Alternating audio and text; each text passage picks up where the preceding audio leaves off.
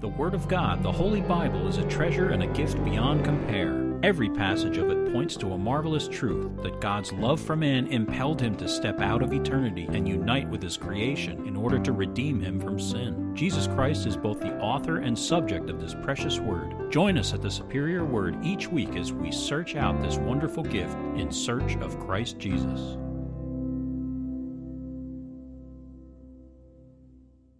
I'm going to read this so that uh, I can put it on with the sermon today. Um, this is something that somebody sent me from Brisbane, Australia. I can't give his name, but um, anyway, it says Greetings from Kallangur, Queensland, Australia, near Brisbane. Okay, this has to do with the sermons and why do we do sermons from Leviticus? Nobody does it, right? You get life application sermons or you might get something from the New Testament, but it's rare to have people preach on Leviticus. Why do we do that? All right. I am so thankful for the series on Leviticus and particularly Charlie's comments at the opening of last week's sermon. This is two weeks ago now.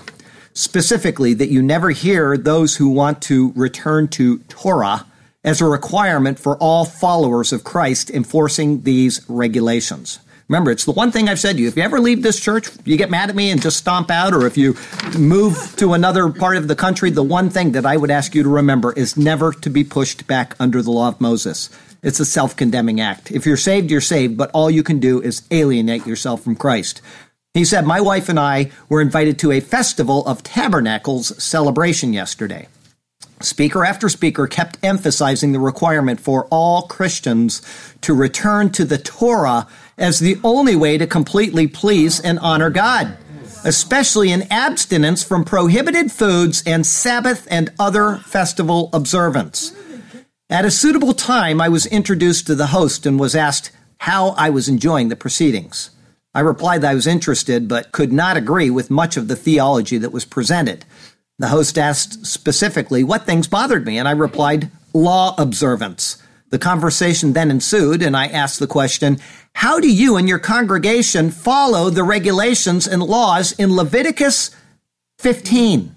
Remember, we went through that. It took us, what, three sermons to get through bodily discharges and leprosy? And the first response was, What's in Leviticus 15? I replied, explaining the content, and the host replied, that was for a different time and place and was no longer binding. So he is now picking and choosing exactly as everybody does.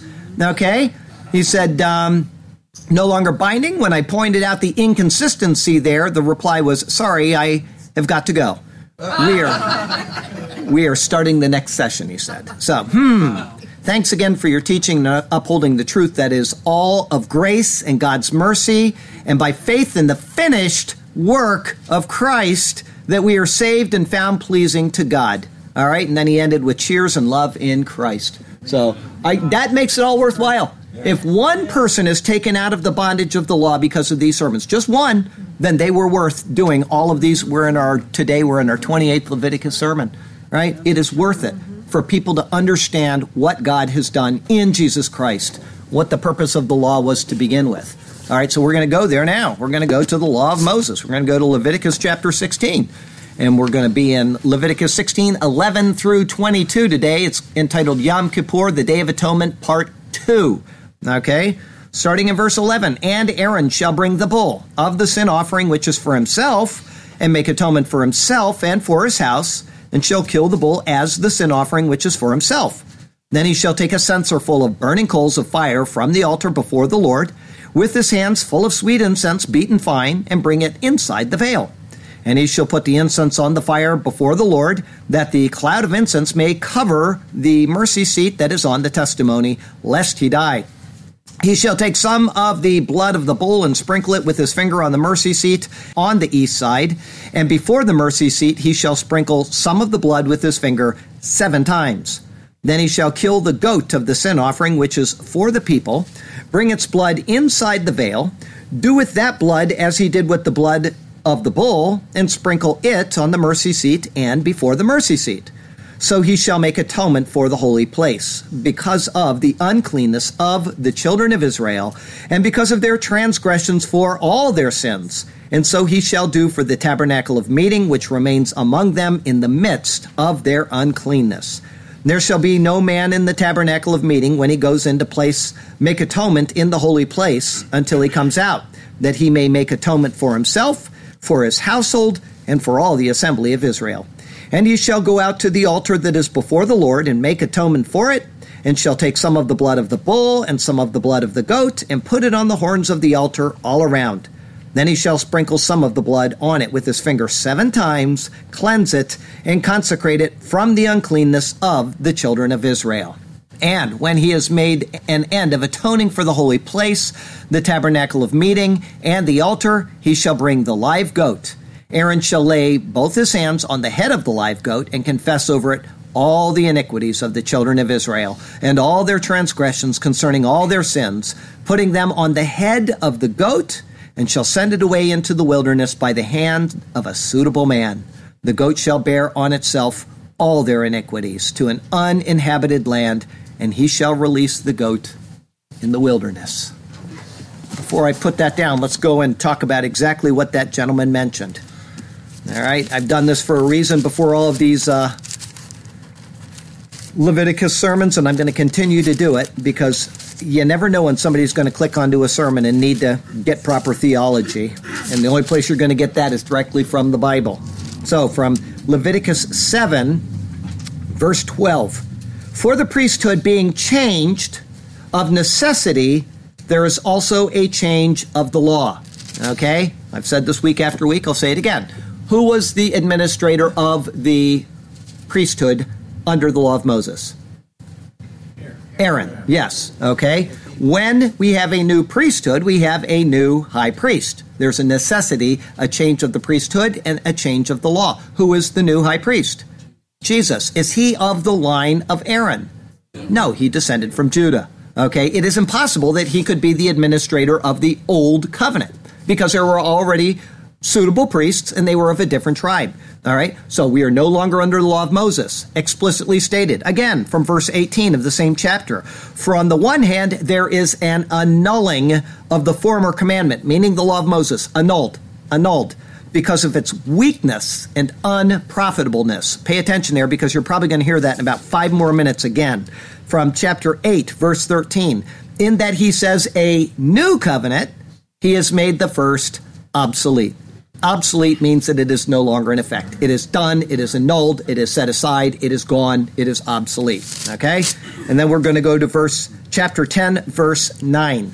He takes away the first, meaning the law of Moses, that he may establish the second. You can't have two covenants going at the same time, okay? You take away the first to establish the second. It is done.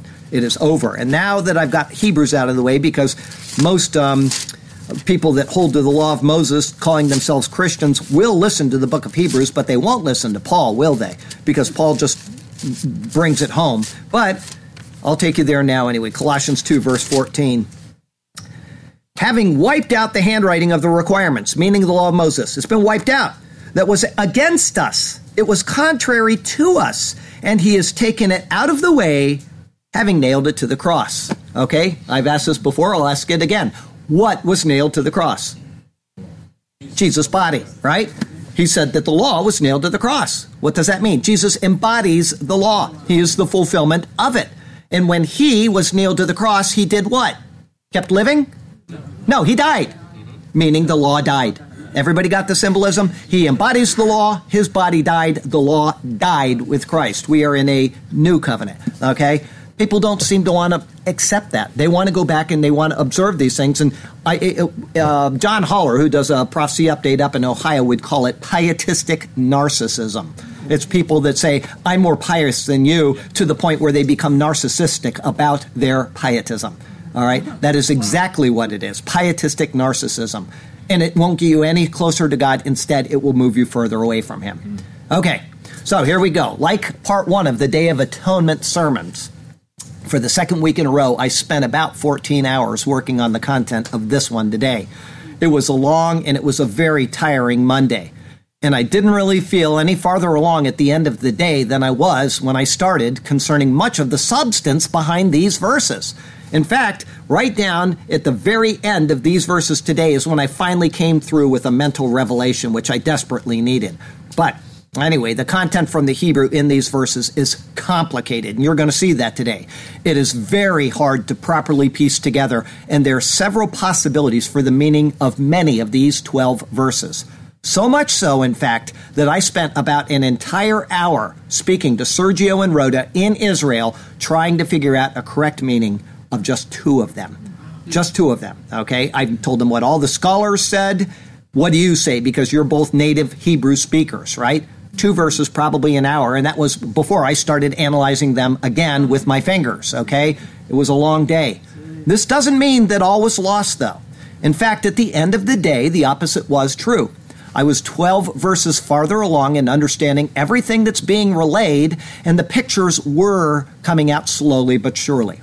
One of the problems with evaluating these verses, though, is that most commentaries, if not all, rely very heavily on later Jewish commentaries, which add in many things to the rituals of this chapter, which are completely irrelevant to what the Lord is saying. Now, we saw that in the prophecy update today. Remember, I said that we had those oral traditions, and they were actually included Jesus in the New Testament saying, I'm the water of life, and the oral tradition is not in the Bible. The Bible stands alone. The oral traditions are fine, but they are not scripture. We want to try to stick to scripture as much as possible.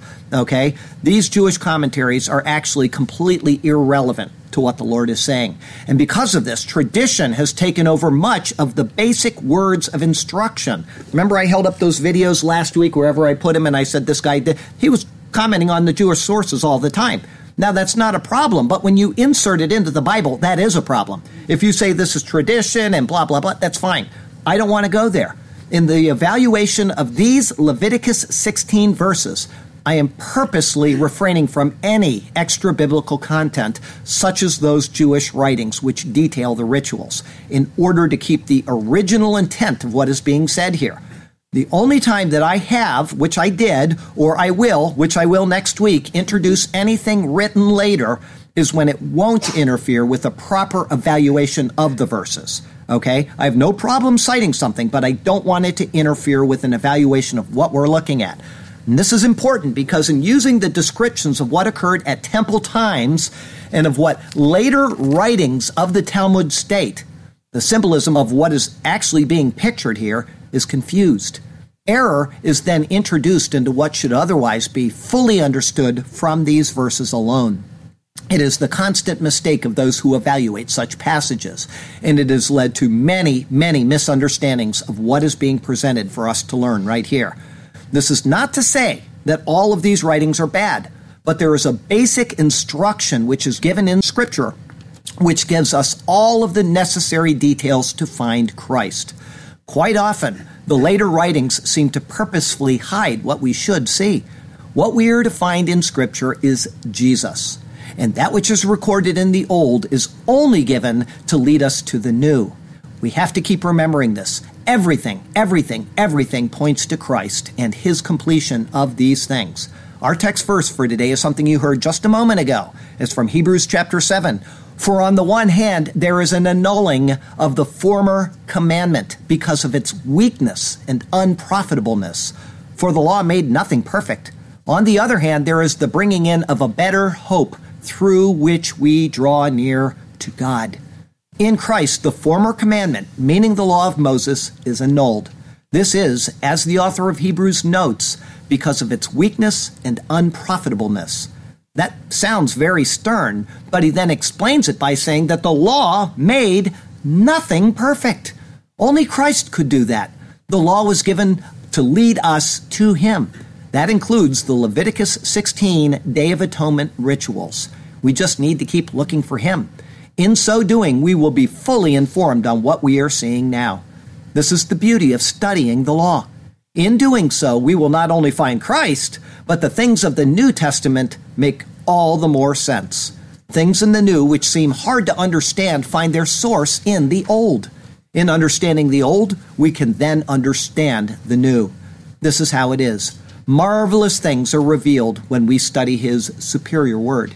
And so let's turn to that precious Word once again, and may God speak to us through His Word today, and may His glorious name ever be praised. I have three separate thoughts for you today. The first is a bull for a sin offering. It's verses 11 through 14. Verse 11 And Aaron shall bring the bull of the sin offering which is for himself, and make atonement for himself and for his house, and shall kill the bull as the sin offering which is for himself. Following the specific order of the ritual, the high priest is now instructed to bring forward the bull of his sin offering. The order so far is that he one bathed, two he dressed in white holy garments, three he presented at the door of the tent a bull for a sin offering. Four, he presented at the door of the tent two goats for a sin offering for the congregation. Five, he cast lots on the two goats, one for Jehovah and the other for Azazel. Now comes his sixth act of the day. Here it notes that this bull, which is brought near, is for himself and for his house, in order to make atonement for them. This is the bull which was introduced in general in verse 6. As I said last week, the par or bull comes from the word parar, which carries the meaning of defeat or make void. The idea of Christ is clearly seen in this. It is he who defeated the devil, making void that which the devil had wrought through the sacrifice of himself. As we have seen from the earlier sacrifices noted in Leviticus, the high priest must sacrifice for himself first, and only then can he sacrifice for the sins of the people. This is stated by the author of Hebrews to make a certain theological point. Here's what he says in Hebrews chapter 5 For every high priest taken from among men is appointed for men in things pertaining to God, that he may offer both gifts and sacrifices for sins. He can have compassion on those who are ignorant and going astray, since he himself is also subject to weakness. Because of this, he is required, as for the people, so also for himself, to offer sacrifices for sins. Aaron bore his own sin, a truth highlighted in the New Testament, in order to demonstrate perfectly and completely the fallible nature of the Aaronic priesthood. If Israel's high priest bore sin, and if he continued to bear sin year after year after year, then he was never made perfect nor could he make anyone else perfect, which is the entire point of the Bible is to make us perfect so we can again enter the presence of God. Further, none of his house was exempt. If he conceived a child just after the day of atonement, that child would still be born in sin and under sin's power. The truth is inescapable. Thus, though the high priest is a type of Christ in his duties and garments, the bull being presented is also. Without the bull, there is no transfer of sin, and without Christ, there is no true atonement. As this is so, the high priest personally kills the bull. In type and in picture, all, including Israel's high priest, are responsible for the death of Jesus Christ. None can come to God apart from him. Verse 12 Then he shall take a censer full of burning coals of fire from the altar before the Lord. After sacrificing the bull, the next thing he is to do is take ha machta, or the censer, full of burning coals. Now, does anybody here have the word the in front of censer in their translation? If you do, good for them. If you don't, there's a reason why that article is there. The definite article is not superfluous at all. In verse 10:1, the two sons of Aaron, Nadab and Abihu, committed several violations before the Lord, causing them to die. One was that they took censers that were not authorized for this purpose. Machta or censer comes from hata, to take. Aaron is to take the censer, which was specifically ordained for this task, and then to fill it with gachale, or burning coals. This is the first time that gechel, or burning coal, is used in Scripture. It is from an unused root meaning to glow or to kindle. Thus, it is a burning ember. These were to be obtained me'al hamizbeach milifne Yehovah, or from the altar before the Lord. Pretty much every commentary and scholar says that these coals are to come from the altar of burnt sacrifice, which is outside. That is the perpetually burning fire, which was sanctified by the fire of the Lord at the end of chapter 9. But I disagree with that. It's much more likely that these were taken from the altar of incense, which stands before the veil. The incense and the censer would both have been kept inside of the holy place. The incense was always to be burning on the coals of the fire in this golden altar, according to Exodus 30, verse 8. Therefore, the fire was already sanctified to be used for incense before the Lord. Further, the same term is used again in verse 18. In both cases, it is called the altar that is before the Lord. All right, verse 12 continues with his hands full of sweet incense beaten fine. The words ketoret, or incense, and sam, or fragrant, are stated together in this verse. This is the special incense which was mandated for this specific purpose way back in Exodus 30. It is the holy incense which was composed of exacting ingredients and proportions which were reserved to the Lord alone. The Lord specifically stated, Whoever makes anything like it to smell it, he shall be cut off from his people. Every detail of the composition of that incense pointed to the person and work of Christ. If you missed that sermon, or if you've forgotten it, then you need to go back and watch it. The symbolism of Leviticus 16 will come much more fully alive by seeing the meaning of that which is now to be burnt before the Lord. The Bible explicitly explains what incense pictures, and therefore we need go no further in defining what incense means. Okay, here's what it says from Revelation 5, verse 8. Now, when he had taken the scroll, the four living creatures and the 24 elders fell down before the Lamb, each having a harp and golden bowls full of incense, which are the prayers of the saints. Incense pictures prayer. This is seen in both testaments of the Bible as well. As it is the prayer of the saints, and as the ingredients picture Christ and his work, it is reflective of those who are in Christ and whose prayers are made acceptable to God only because of him. In the case of the high priest now, he is instructed to have both hands filled with sweet incense beaten fine. It is not yet placed on the coals, but rather it will be after entering the most holy place. As it is beaten fine, when it is placed on the embers, it will make an immense amount of smoke. That, combined with the fact that it is in a small and completely closed room, it will literally envelop the entire room in smoke. Verse 12 continues, and bring it inside the veil. Vehevi mi bet la paroket, and bring from house for veil. As I noted last week, and will repeat again, the paroket, or veil, is the dividing line between the holy place and the most holy place. Cherubim were woven into it, symbolizing the fracture between God and man, which resulted at the fall. When man was removed from the presence of the Lord, cherubim were placed at the east of the garden to guard the way into the tree of life. The cherubim on the veil also likewise face east access has been cut off for man to dwell with the Lord, or even to temporarily enter his presence. Only the high priest, and only once a year, could go behind this veil in order to make atonement for the people. The veil pictures Christ, the one and only means of gaining access to God.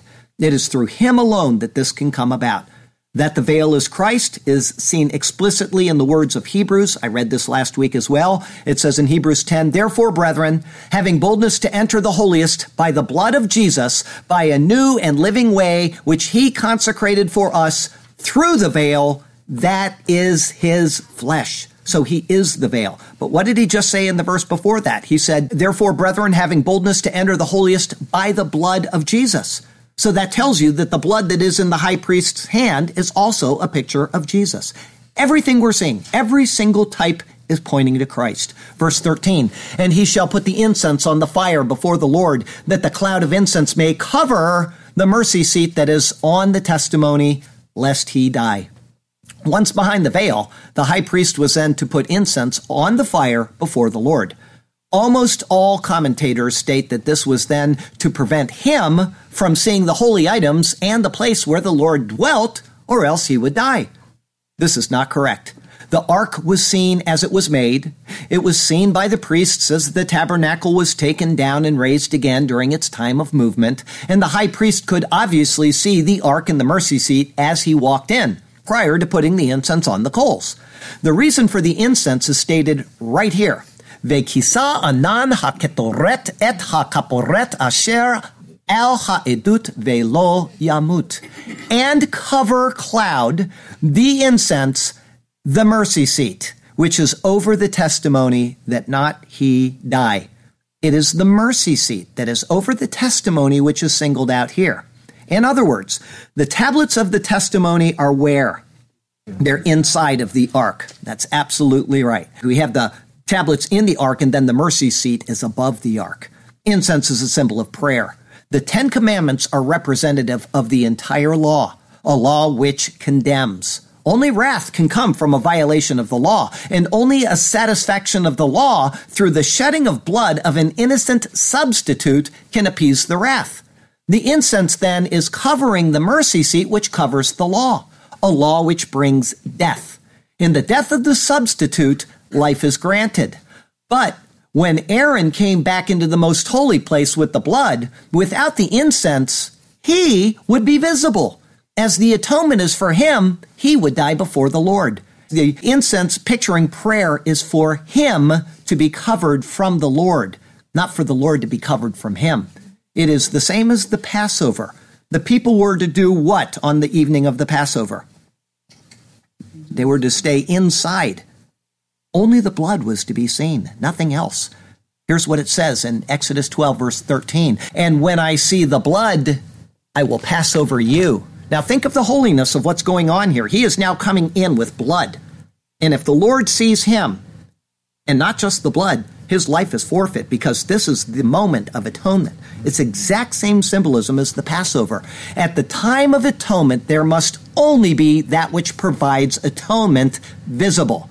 The picture of Jesus Christ here is obvious. The prayers of the people who call on Christ will be saved through his death. The Lord does not see the sinner but he hears their prayers because of Christ and because of Christ alone, symbolized by the ingredients of the incense, all of which pictured him. That's why I say it's so important to go back and watch that sermon. You'll understand that all the Lord sees is Christ. He doesn't see Aaron, he sees nothing but the blood. Verse 14, he shall take some of the blood of the bull and sprinkle it with his finger on the mercy seat on the east side. And before the mercy seat, he shall sprinkle some of the blood with his finger seven times. This verse and the next verse are the ones that I spent over an hour speaking with Sergio and Rhoda about. It is very complicated Hebrew. I can tell you that right now. What is implied, but what is not specifically stated, is that he would then exit the most holy place to get the blood of the bull in order to sprinkle it before the Lord.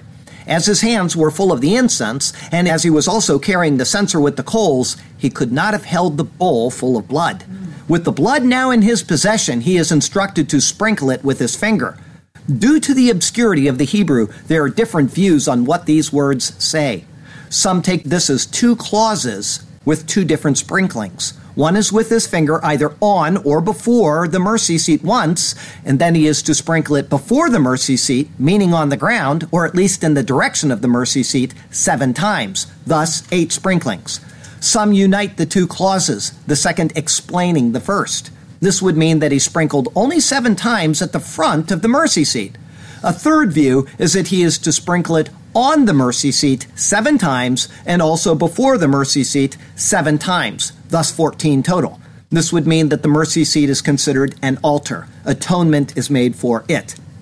It's hard to be dogmatic about which is correct. At the time of the Second Temple, there was no ark and therefore the priest went in and sprinkled once in the air and seven times on the ground in a line to the place where the ark would have been. I propose that the blood of atonement is made upon the mercy seat, and atonement for the holy place is made with the seven sprinklings before it. First, it is sprinkled on the east side of the mercy seat. In the Bible, the east side is the place of exile and of enmity with God. Sprinkling it there is intended to appease his wrath upon those who are in this place of exile and enmity.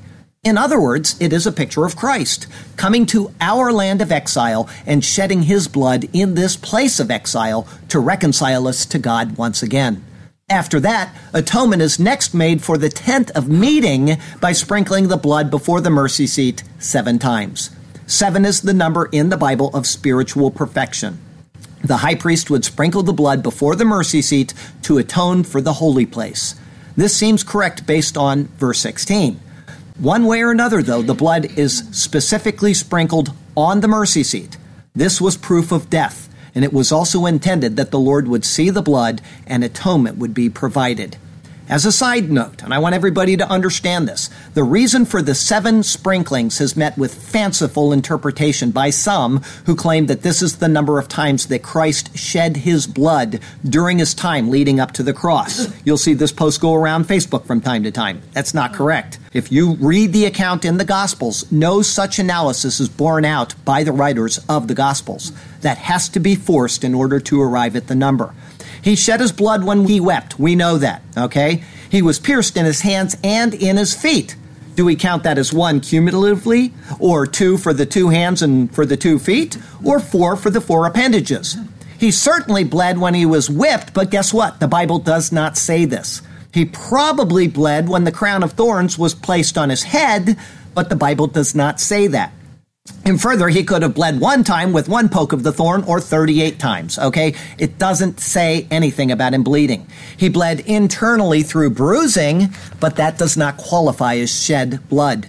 In the end, we can only use what is explicit, and doing so leaves nothing which matches what is called for here.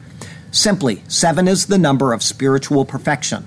There is no reason to go beyond this basic and full explanation. As Christ Jesus is the embodiment of spiritual perfection, the seven sprinklings is emblematic of this innate perfection which was given for the sins of his people. They are done to petition the Lord's mercy and to acknowledge the death of the innocent substitute. An offering for sin to restore the peace. I come to petition my God at the burnt altar. Until I do, the enmity will never cease. But knowing he will forgive, in this I will not falter.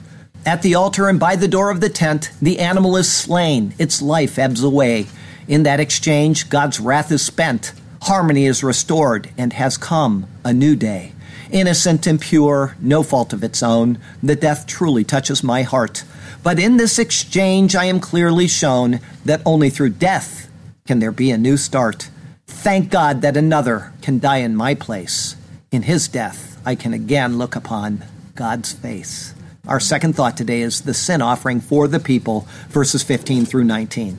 Verse 15 Then he shall kill the goat of the sin offering, which is for the people, bring its blood inside the veil, do with that blood as he did with the blood of the bull, and sprinkle it on the mercy seat and before the mercy seat. Once the high priest's sin was atoned for, the sins of the people could then be atoned for. The priest would retreat to the altar of burnt offering and there kill the people's goat offering. Once bled out, he would re enter inside the veil to sprinkle the blood as before. Remember, the typology here is important. The high priest pictures Christ, our high priest. The goat is Christ, our substitute. The shed blood is the life of Christ poured out for his people.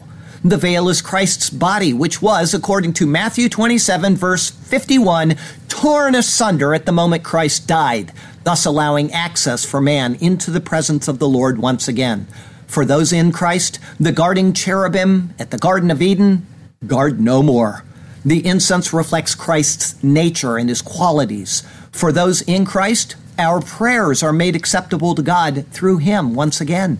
The ark is Christ who embodies the law. The mercy seat is Christ who is our propitiation. On and on, we need to remember that all detail is pointing to Christ. Here, the Hebrew says that the blood is sprinkled on and before the ark not only on. However, the Greek translation of the Old Testament leaves off the word and, and so once again, it's hard to be dogmatic about the sprinklings.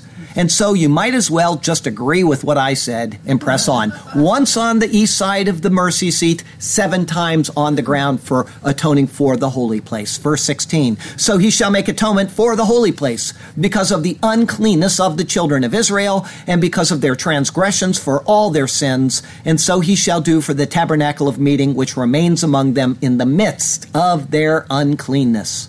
As with several other verses, this is variously translated and commented on. A large number of translations and scholars say that the two major clauses detail two separate actions.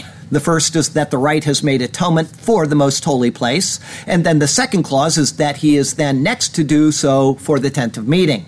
If this were so, it would be very imprecise as an order. No specifics about what he is to do for the tabernacle are given. Rather, the second clause seems explanatory. The ISV translates it in this manner. It says, Then he is to make atonement on the sacred place on account of the uncleanness of the Israelis, their transgressions, and all their sins. This is how he is to act in the tent of meeting, which will remain with them in the midst of their uncleanness. The second clause explaining the first. The sprinkling of the blood is what makes atonement for the people's sins when it is on the mercy seat. It is then for the holy place, and thus for the tent of meeting as a whole, that is the seven sprinklings before the mercy seat. Okay? The people are unclean and they require atonement because the Lord resides in the tent of meeting which is among them. Further, the very utensils and dwelling place became defiled because of the sins of the people. Annually, this uncleanness needed to be atoned for.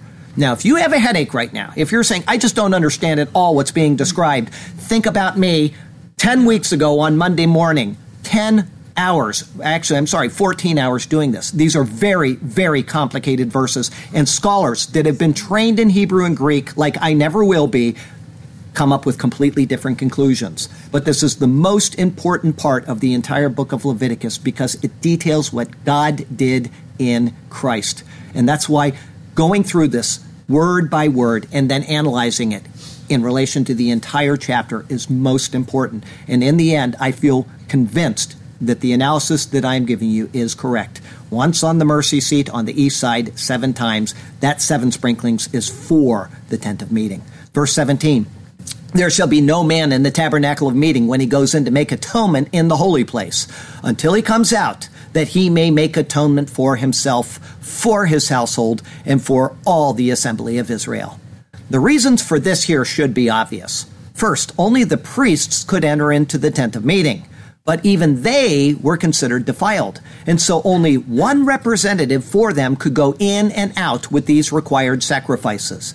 Their impure presence would nullify the rite which was being accomplished. Secondly, as the high priest went in and out of the most holy place, anyone in the holy place could look behind the veil as he went in and out. This was absolutely forbidden. And thirdly, it is typical of the work of Christ being the only acceptable work for atonement and mediation before God. No works of any person, nor any mediation by anyone else is acceptable for bringing us near to God once again. So much for those people in Australia that are trying to earn their way to heaven by observing the law. They can't do it. And it's seen right in this picture here. And so much for prayers to Mary, to Peter, and to the saints. It's not going to work. There is one mediator, there is one that does the work, and it is all Jesus. We are excluded from this equation 100%. On any day, even on this most holy day of atonement, this place where the Lord resided, which is in type heaven itself, was shut up from the eyes and physical access of man. This is explained in the book of Hebrews. The Holy Spirit indicating this that the way into the holiest of all was not yet made manifest, while the first tabernacle was still standing. That's Hebrews 9, verse 8. Only in Christ could entrance into the true place where the Lord resides be made manifest. It is through Him that access for His people is made possible. Thank God for Jesus Christ. Verse 18, and he shall go out to the altar that is before the Lord and make atonement for it, and shall take some of the blood of the bull and some of the blood of the goat and put it on the horns of the altar all around. Scholars are divided 50 50 on whether this is speaking of the golden altar of incense or the altar of burnt offering. Each gives very convincing reasons for one or the other based on the chronology of events which take place in this account. But only one is correct. I go with the golden altar. First, it was specifically stated that this altar, and I'm talking about the altar of incense, which stands right before the veil, okay, that was specifically said to be required to be atoned for on the Day of Atonement. That's recorded in Exodus 30, verse 10. It says, And Aaron shall make atonement upon its horns once a year with the blood of the sin offering of atonement. Once a year he shall make atonement upon it throughout your generations it is most holy to the Lord. Secondly, no such required atonement was specified for the altar of burnt offering except during the ordination of the priests Okay, that's the only time that that was needed. And so the general atonement made for the tent of meeting also atoned for it. That's the seven sprinklings. It atoned for everything the tent of meeting, the altar of burnt sacrifice, everything. Thirdly, it is because of what the golden altar of incense does that this was necessary. It is the one channel between the Lord and his people each day as the incense, reflecting the prayers of the people, would waft through the veil and into the most holy place. And fourthly, the altar of burnt offering was for the sacrifices of the people at all times, but no burnt, grain, or drink offering was ever to be made upon the golden altar. Thus, atonement for the sin on this offering was required. There is the inescapable truth that both the blood of the bull and the blood of the goat were mixed together in one application. Remember, it just said that. Takes the blood of the bull and the blood of the goat, and they mix it together. For atonement to be made before the Lord, Aaron had to sacrifice for himself. Then for the people, another sacrifice was made. But in the mingling of the blood of both, we see that each individual sacrifice only points to one true sacrifice. Both priest and commoner required Christ. The sacrifices are made in a sequence in type and picture, but in reality, they are one sacrifice made one time in the death of Christ. This acknowledgement of the death of Christ, the blood of these two animals, was on the horns of the altar, thus making atonement for it. The prayers of the people were considered acceptable only because of the death of Christ. It is his death which allows our prayers sinful as they may be, to be accepted by God. It is an astonishing thing to consider that even the prayers of man are deemed so sinful that God cannot hear them apart from Jesus Christ. And I've said this many times. You know, it says in the Old Testament, the Lord does not hear your prayers because your sins have separated you from Him. And I've said that only the prayers of saved believers ever reach the ears of God. Ever. No person on this planet that prays to God is heard by God. Nobody. Now, that may sound cold and indifferent, but that is what the Bible reveals right here.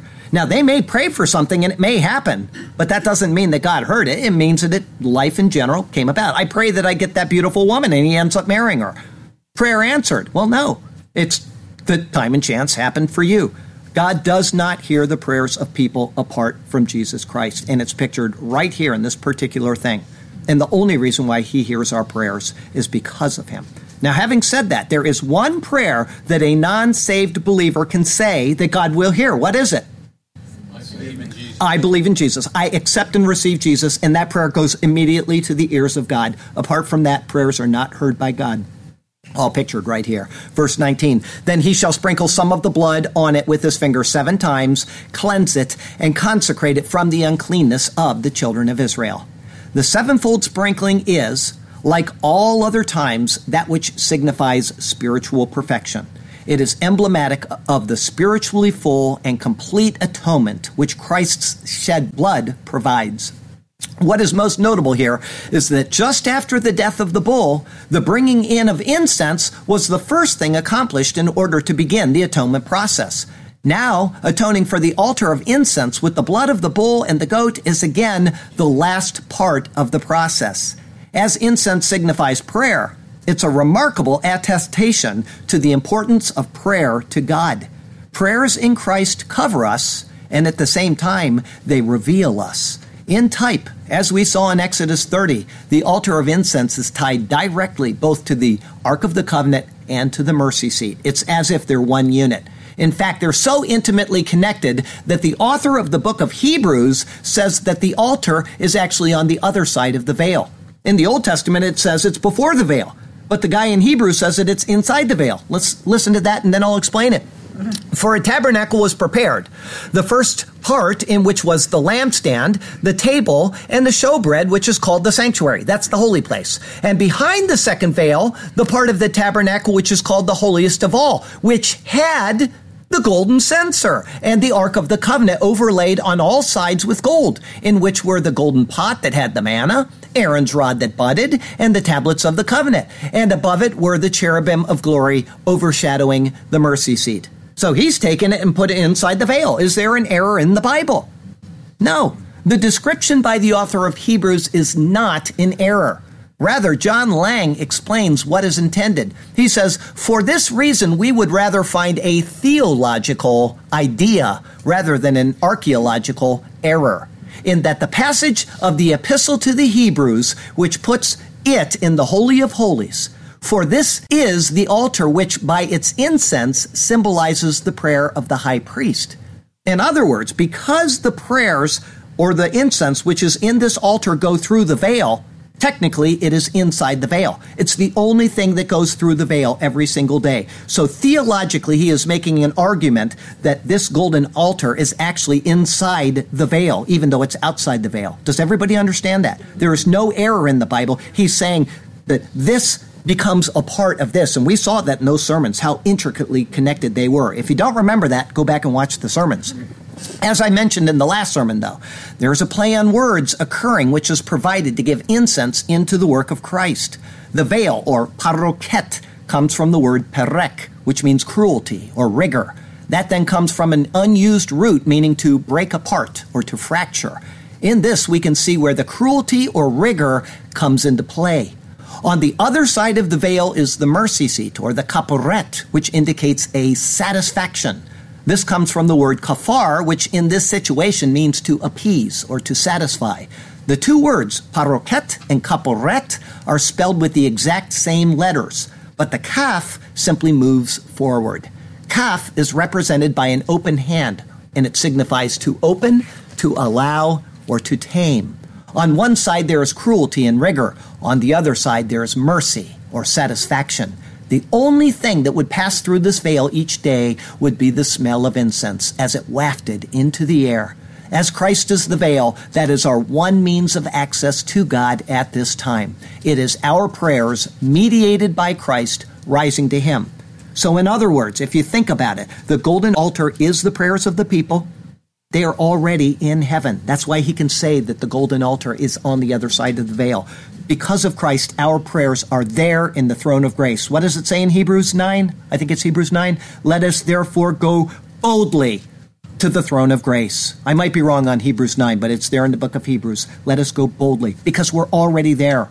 We're already there because of what Christ has done for us as a pictorial lesson for us concerning the blood of these animals, both picturing Christ being applied to the mercy seat, which also pictures Christ. We can go to the Gospel of John to see the fulfillment of what is pictured here in Leviticus 16.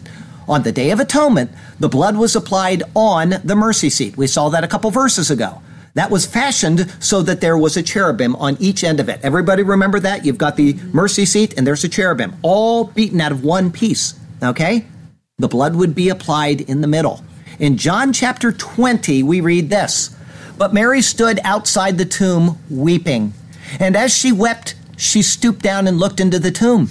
And she saw two angels in white sitting, one at the head, the other at the feet, where the body of Jesus had lain. Then they said to her, Woman, why are you weeping? She said to them, Because they have taken away my Lord, and I do not know where they have laid him. Now, when she had said this, she turned around and saw Jesus standing there and did not know that it was Jesus. Jesus said to her, Woman, why are you weeping? Whom are you seeking? She, supposing him to be the gardener, said to him, Sir, if you have carried him away, tell me where you have laid him, and I will take him away. Jesus said to her, Mary. She turned and said to him, Rabboni, which is to say, teacher. Jesus said to her, Do not cling to me, for I have not yet ascended to my Father. But go to my brethren and say to them, I am ascending to my Father and your Father, and to my God and your God. Mary looked into the tomb, and what did she see? She saw two angels in white, one at the head and the other at the feet, where the body of Jesus had lain. A picture was being made of the true mercy seat, where the blood of Christ sprinkled the seat of God's mercy, cleansing those of the earth who come to him through it. The two angels were there, fulfilling the picture given to Moses about 1500 years earlier. It is in Christ where we are designated or appointed to meet with God. Christ is no random meeting place as if he could be there or somewhere else, nor in Christ is there some random time of meeting as if he may be in or he may not be in. Rather, he is the designated place of meeting. As I said in our first sermon, the Greek translation of the word mercy seat is hilasterion. It is the same word used in the New Testament for the term mercy seat, which is found in Hebrews 9, verse 5, and propitiation in Romans 3, verse 25. Christ is our mercy seat, and he is our place of propitiation. His atoning death is the fulfillment of this ancient rite described now in Leviticus. Feast fulfilled. We have sinned, and now we realize what we have done. We rejected God's offer, the gift he sent to us. We have crucified our Lord, God's perfect Son. Together we have rejected the Lord Jesus. But we did it in ignorance, and so there is hope. For us, there is an offering for sin. It is through his blood, atonement unlimited in scope. Through him, peace is restored, and there can be fellowship again. Thank God for his tender mercies upon us. Thank God for this marvelous thing he has done. Through the cross of Calvary and the death of Jesus, we are whole once again, and the victory is won. Our third thought today is to an uninhabited land. It's verses 20 through 22. Verse 20, and when he has made an end of atoning for the holy place, the tabernacle of meeting and the altar, he shall bring the live goat. With the atonement for the priests and the people, as well as the other specific items now accomplished, the attention is now brought back to the living goat. What will happen to it? The words now say that it shall be brought near to serve its intended purpose. Verse 21 Aaron shall lay both his hands on the head of the live goat, confess over it all the iniquities of the children of Israel, and all their transgressions concerning all their sins, putting them on the head of the goat, and shall send it away into the wilderness by the hand of a suitable man. Here the term both hands instead of hand is used. It is unique in all of the sacrifices found in the Old Testament, all of them. This is indicating in the most poignant manner possible that the confession is both for the house of the priesthood and for the common people. He stands as the mediator to confess for all. In this confession are all of the avonot, or iniquities, and all of the pisheham, or transgressions, concerning their chatotam, or sins. This is the full range of sins from the smallest to the greatest, which violate divine law. These were to be placed on the head of this goat. The sins have already been atoned for by the death of the other animals, the bull and the goat for the Lord, but this goat is now considered guilt laden, and so it is going to be sent away into the wilderness, the abode of Azazel, by the hand of a suitable man. The word used to describe this man here is iti. It is found only this once in the entire Bible, and it signifies a man who stands in readiness. The word comes from the word et, meaning time, and thus he is a timely man, or a man of years and discretion, suitable for the task. This man also pictures Christ, who, when the fullness of the time had come, God sent forth his Son, born of a woman, born under the law, to redeem those who were under the law, that we might receive the adoption as sons. The sins are to be carried back to Azazel, who had enticed them to sin in the first place. This goat bore guilt. This is not at all like the bird of purification from leprosy, where the live bird was released. Nothing there hints that the live bird bore guilt. Rather, it was dunked into the blood of the live bird, symbolizing death, and then it was set free in an open field, symbolizing the resurrection. Do you all remember that? that okay. Here, the first goat, which was slain, represents the sacrifice for sin, Christ's atoning death. The second represents the effect of that sacrifice. They're two sides of the same coin. The sin is completely removed from the people. As the first goat was for the Lord, the second is for Azazel. What the first goat cannot picture because it's dead, the second goat is now used to show that the sin is removed, both of which were accomplished by Christ. This is a truth which is seen in salvation. Christ died for all sins of all people potentially. Christ died only for those who acknowledge him as their sin bearer actually. As long as we fail to come to him, the death has no effect but when we come to Him, our sins are removed completely and wholly, la Azazel, or for Azazel. Verse 22 finishes our verses today. The goat shall bear on itself all their iniquities to an uninhabited land, and he shall release the goat in the wilderness. This goat, after having the iniquities of the people confessed over it, was then the one to bear all of those iniquities into what the Hebrew calls Eretz Gezara, or a land cut off.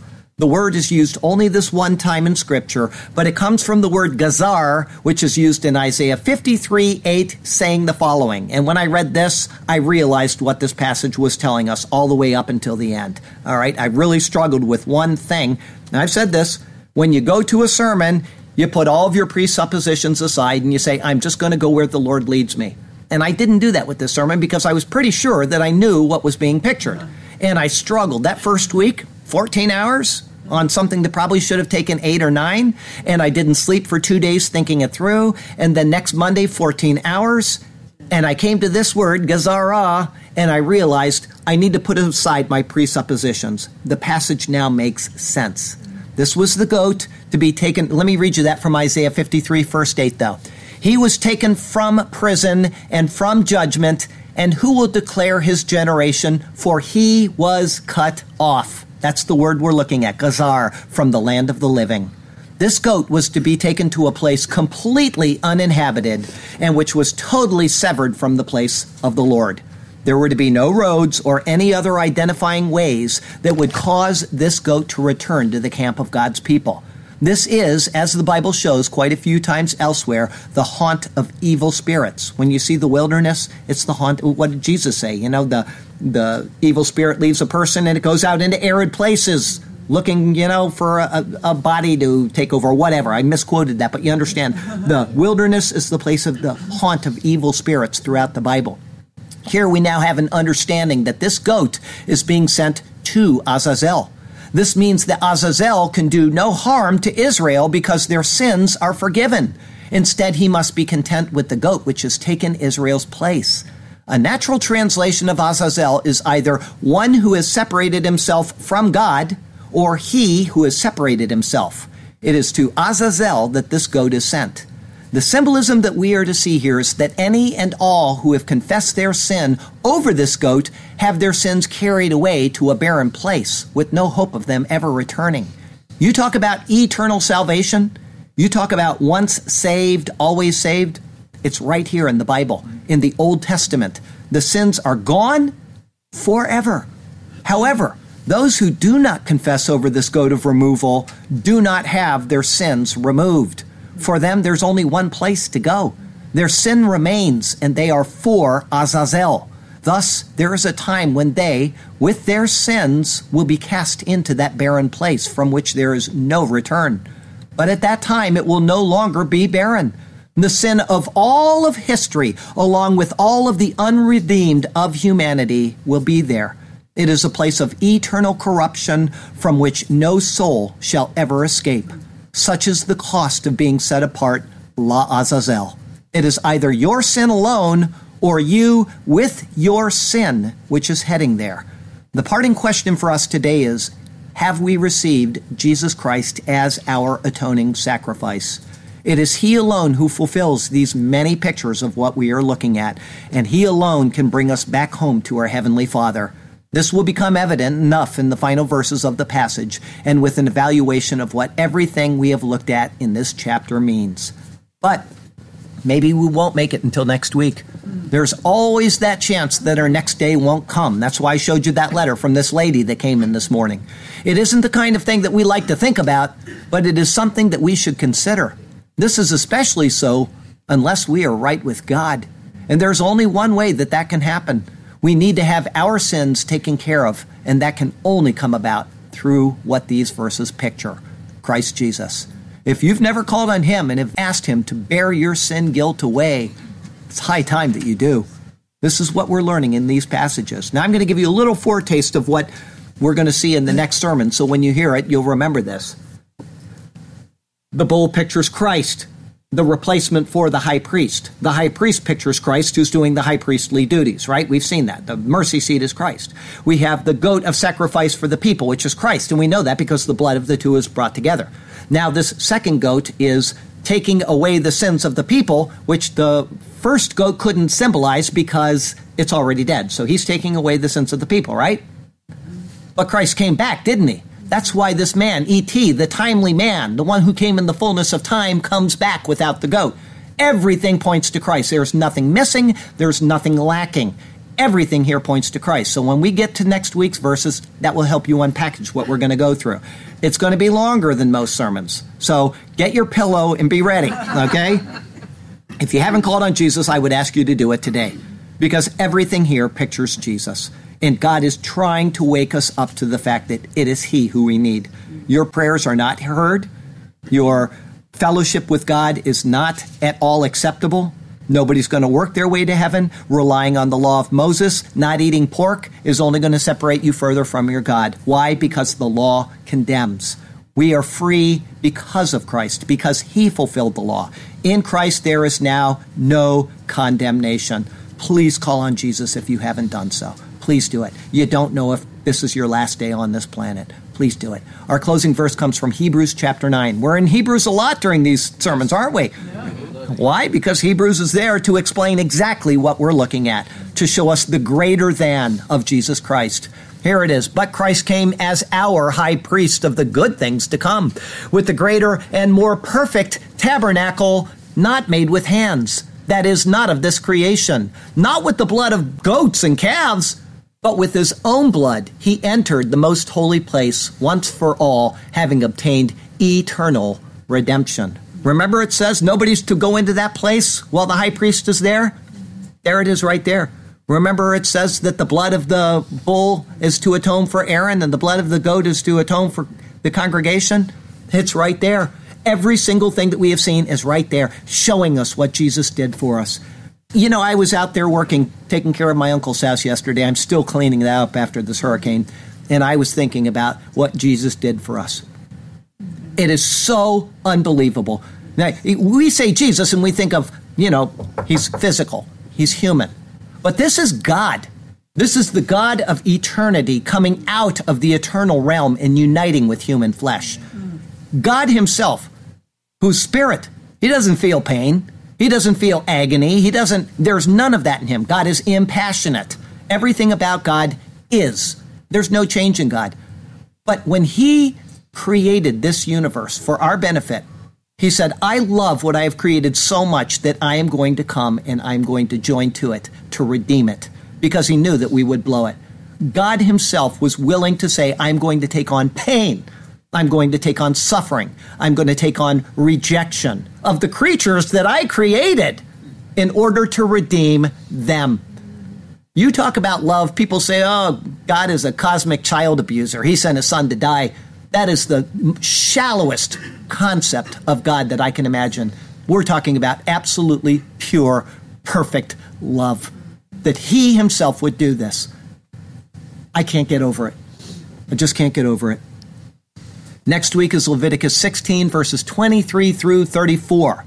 For sure, when these verses are spent, we shall say marvelous things we did see. It's entitled Yom Kippur, the Day of Atonement. Part 3. Thank you. That'll be our 29th Leviticus sermon, all right? The Lord has you exactly where He wants you. He has a good plan and a purpose for you. Even if you have a lifetime of sin heaped up behind you, He can wash it away and He can purify you completely and wholly. So follow Him and trust Him, and He'll do marvelous things for you and through you. Okay? Short little poem and we'll be done. It's entitled Yom Kippur, the Day of Atonement, same as last week. And Aaron shall bring the bull of the sin offering, which is for himself, and make atonement for himself, so shall he do, and for his house, and shall kill the bull as a sin offering, which is for himself, as I now instruct you. Then he shall take a censer full of burning coals of fire from the altar before the Lord, with his hands full of sweet incense beaten fine, and bring it inside the veil, according to this word. And he shall put the incense on the fire before the Lord, that the cloud of incense may cover the mercy seat that is on the testimony, lest he die. Pay careful heed to this word. He shall take some of the blood of the bull, and sprinkle it with his finger on the mercy seat on the east side. And before the mercy seat, he shall sprinkle some of the blood with his finger seven times. To this instruction he shall abide. Then he shall kill the goat of the sin offering, which is for the people, bring its blood inside the veil, so shall he complete. Do with that blood as he did with the blood of the bull, and sprinkle it on the mercy seat and before the mercy seat. So he shall make atonement for the holy place, because of the uncleanness of the children of Israel, and because of their transgressions, for all their sins, of which I am aware of very well. And so he shall do for the tabernacle of meeting, as to you I address, which remains among them in the midst of their uncleanness. There shall be no man in the tabernacle of meeting when he goes in to make atonement in the holy place, so do I tell, until he comes out, that he may make atonement for himself, for his household, and for all the assembly of Israel. And he shall go out to the altar that is before the Lord, and make atonement for it. In this he shall not falter, and shall take some of the blood of the bull and some of the blood of the goat, and put it all around on the horns of the altar. Then he shall sprinkle some of the blood on it with his finger seven times. So to you I tell, cleanse it and consecrate it from the uncleanness of the children of Israel. And when he has made an end of atoning for the holy place, please do take careful note. The tabernacle of meeting and the altar, he shall bring the live goat. Aaron shall lay both his hands on the head of the live goat confess over it all the iniquities of the children of Israel, and all their transgressions concerning all their sins, putting them on the head of the goat, as to you I now tell, and shall send it away into the wilderness by the hands of a suitable man. Pay heed to this address. The goat shall bear on itself all their iniquities to an uninhabited land, and he shall release the goat in the wilderness. This is something for you to carefully understand. Lord God, you have sent Jesus to atone for sin. We thank you for doing what we could not do. Through him, new life can begin again. And so, O oh God, we call out through him to you. Hear our cry for mercy upon sinners such as us. Know that we trust in your word and your power to save. We are free from sin's bondage through Jesus. It was for us that his precious life you gave. Hallelujah to you, O God. Our voices we raise. Hallelujah to you, O God we give you all of our praise. Hallelujah and amen. amen. Heavenly Father, we do give you our praise. We thank you for what you were willing to do for us, and it is astonishing indeed. It's hard to grasp all of the detail, all of the, the minor points that are found in these verses, and there is some room for debate on them. But in the end, what shouts out from them, regardless of how they're interpreted by different scholars, is Jesus. He is there in each and every single word. He is there calling to us to ask us to just reach out to Him and ask Him to be our Savior. And so we do. It is our hope, it is our joy, it is our highest joy to stand in your presence and to hail you, O God, for all eternity, hailing the name of Jesus Christ, our Lord and Savior.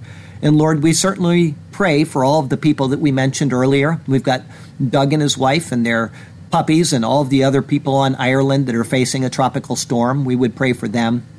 We pray for Paul, who is not here with us today, that he would be okay.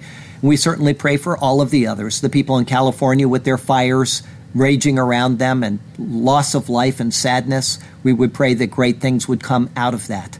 Restoration with you and, and calling on you and being saved, and that people would turn away from their sins. And Lord, we are appalled at the state of the world today.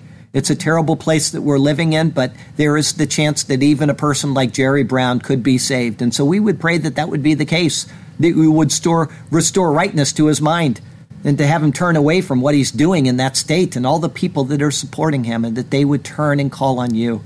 This would be our prayer that none would be lost, but all would come to a saving knowledge of our Lord Jesus. Lord, we ask these things, petitioning you, knowing that you are infinitely wise and these things will be handled according to your wisdom. We pray these things in Jesus' name. Amen.